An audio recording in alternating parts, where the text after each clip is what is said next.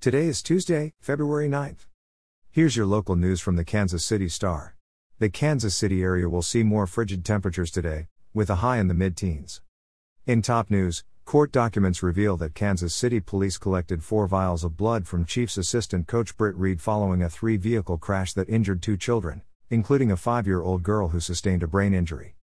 The blood samples would determine the blood alcohol content and the presence of any controlled substances. Reid admitted to an arriving officer that he had between two and three alcoholic drinks some time before the crash that happened Thursday evening on Interstate 435 and Stadium Drive. The child, who dispatchers said was in and out of consciousness as she was transported to an area hospital, remained in critical condition on Monday, according to Kansas City police. Meanwhile, the GoFundMe page for the girl has raised more than $300,000, far exceeding its initial goal of $45,000. Since the GoFundMe was launched Saturday, donations have flooded in from more than 8,400 people hoping to help pay for the girl's hospital bills and weeks of missed work for the child's mother. The GoFundMe page said that the girl still had not woken up. Go to kansascity.com for the latest on this developing story. In COVID 19 news, for the first time in four months, the Kansas City metropolitan area added fewer than 200 new cases. The area encompassing Kansas City and Jackson, Clay and Platte counties in Missouri and Johnson and Wyandotte counties in Kansas gained 124 coronavirus cases for a total of 134,907 to date. The metro has not had new cases numbering in the 100s since early October.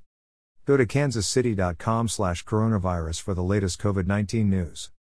And in retail news, Brookside's beloved the new dime store will not reopen following a December fire. Owner Kim Harris posted a notice on Facebook Sunday, saying the decades old variety store would be closing for good. Harris said, quote, It is with mixed emotions that I am writing to let you know I will not be reopening the new dime store in Brookside. I know there has been a long and rich history of this charming store, and I am saddened not to be able to continue its legacy. The new dime store has been struggling since the pandemic, with sales down nearly 30%. Harris' husband and business partner, Kevin, died unexpectedly in October. Then the December fire wiped out her inventory, mostly through smoke damage.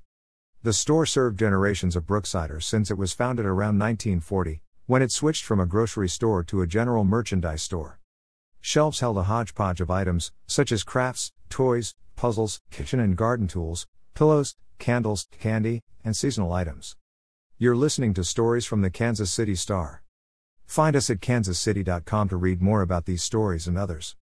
Before you go, Return Man is a new podcast celebrating the life and investigating the suspicious death of Lancaster, South Carolina's only Super Bowl champion, Jim Duncan.